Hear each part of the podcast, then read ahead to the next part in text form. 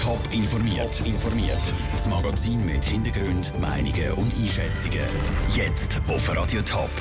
Warum der US-Präsident Donald Trump für Twitter Fluch und Sagen ist und warum Politologen mit einem Geinen auf Bundesratssuche bei der FDP schauen. Das sind zwei von den Themen im Top informiert.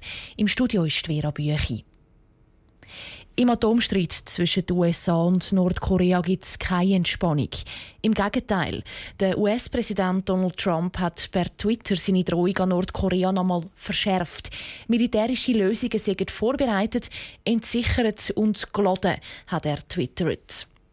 Gemäss der Richtlinie von Twitter wäre so ein Tweet eigentlich ganz klar unzulässig. In diesen Richtlinien heißt es, wir können einen Account vorübergehend oder sogar für immer sperren, wenn er missbräuchliches Verhalten an den Tag legt, zum Beispiel indem Drohungen an andere gesendet werden. Und wie wird man dann noch mehr drohen als mit einem Militärschlag oder Atomwaffen? Natürlich, dass der amerikanische Präsident bei Twitter jetzt gesperrt wird, das ist unrealistisch. Trotzdem zeigt der Fall exemplarisch, in welcher Zwickmühle Netzwerke wie Twitter sind. Der Beitrag von Sarah Frattaroli. Dass ein amerikanischer Präsident öffentlich Macht demonstriert, das ist eigentlich nichts Neues. Dass er sich aber in einer Sekunde ungefiltert an 35 Millionen Follower kann richten ohne dass auch nur ein Berater seine Aussagen überprüft, das wäre bis vor ein paar Jahren noch undenkbar gewesen.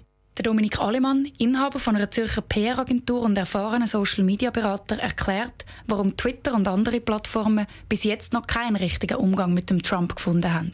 Twitter kommt in eine ganz äh, spezielle Situation jetzt, weil sie einerseits angewiesen sind darauf, dass große Prominente und Politiker auch sie brauchen und sie zu einem Gefäß werden, wo Kommunikation darüber läuft.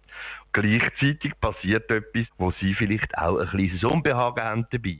Der Dominik Alemann betont, dass eine Sperre für Donald Trump nicht nur wegen seiner enormen Followerzahl unrealistisch ist, sondern vielmehr auch, weil Twitter bei weitem nicht der einzige Kommunikationskanal von Trump ist. Der Einfluss von Twitter da ist dann letztlich doch wieder begrenzt. Also wenn man denkt über die Medienmacht, wo dann ein US-Präsident hat, wo über ganz andere Möglichkeiten und Kanäle verführt neben einer Plattform, dann sieht man die Grenzen ganz klar.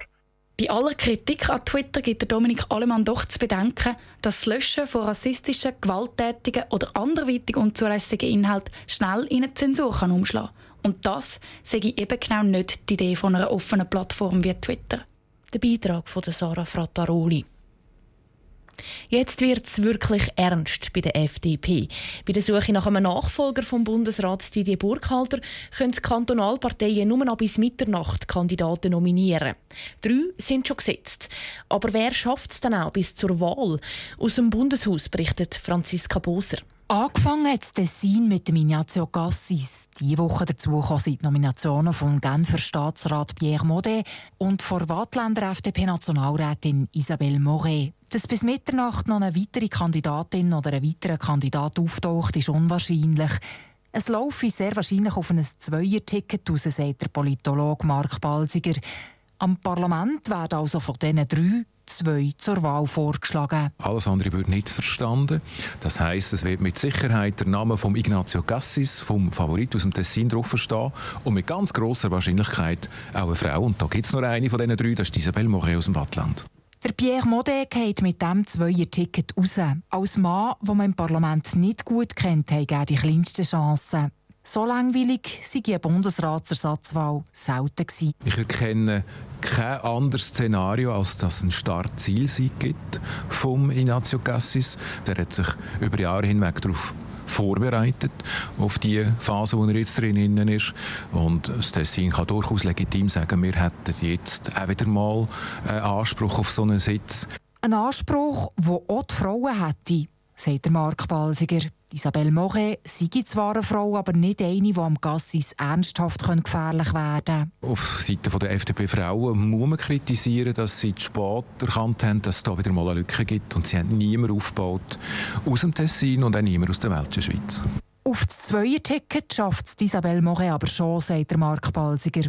Das Parlament will schließlich Auswahl und ein Tessiner Mann gegen eine Wattländer Frau gebe wunderbaren Gesprächsstoff. Die Medien versuchen natürlich äh, zum Teil kräftig da Spannung drin zu bringen, aber die Realität ist, da müsste schon ganz ein kräftiger Skandal noch auftauchen, dass es nochmal echte Spannung würde geben. Der Politologe Mark Balsiger im Beitrag von Franziska Boser. Wer es am Schluss wirklich aufs Zweierticket schafft, das entscheidet die FDP-Fraktion Anfang nächsten Monat. Die Stege mit dem roten Teppich geht direkt zu der grössten Bar am Stars in Town Schaffhausen. Die steht auf dem Herrenacher, nicht weit weg von der Hauptbühne. Hinter der Bar ist Danina Leich am Rotieren.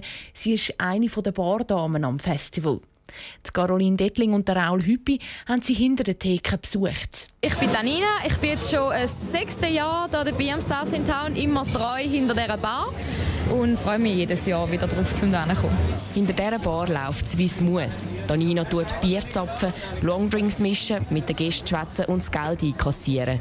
Bei rund 6'500 Besuchern am Festival kann das schnell mal drunter und drüber gehen. Aber genau so gefällt es den Bardamen. Ich habe ehrlich gesagt am liebsten, wenn wir ein bisschen im Stress sind. wenn alle übereinander rennen und wenn das Bier ausgeht und überhaupt, weil dann läuft es ein bisschen und dann weißt du aber auch immer wieder, es funktioniert wieder und es läuft und wir sammeln uns wieder und das finde ich immer mega cool einfach zu wissen, dass du dich auf den anderen verlassen und dass alles wieder rund läuft. Das finde ich super. Wenn sie mal nicht vom einen Gast zum anderen rennt, dann findet Danina auch ein bisschen Zeit zum Gesprächeln. Dass hier dabei auch mal geflirtet wird, ist für sie sonnenklar. Also irgendwie muss ja auch als Trinkgeld kommen. Nein, es ist immer ein bisschen geflirtet, aber das ist auch cool. Ich finde, das ist so die richtige Atmosphäre, einfach auch so ein bisschen zum lustig sein mit allen und einfach mal einen blöden Spruch ablassen und so. Ich finde, das gehört voll da Ich finde das in Ordnung. Allgemein herrscht eine gute Stimmung an der Theke. Die Festivalbesucher sind doch sehr anständig, auch wenn sie mal ein bisschen länger anstehen müssen. Meistens sind sie sehr durstig, aber Gott sei Dank auch immer sehr geduldig mit uns, weil sie wissen, wir sind alles Freiwillige, es macht es niemand hauptberuflich oder so. Es wird uns verzeiht, wenn es ein bisschen länger geht. Ja, aber dann gibt es natürlich auch die, die dann am Schluss, wenn es heisst, letzte Runde noch da stehen und nicht verstehen, warum es jetzt das letzte Bier ist, aber auch mit denen können wir schlagen. Wenn dann das letzte Bier verkauft ist, gönnt sich auch die rund 20-köpfige Bar-Crew einen Feierabend-Drink.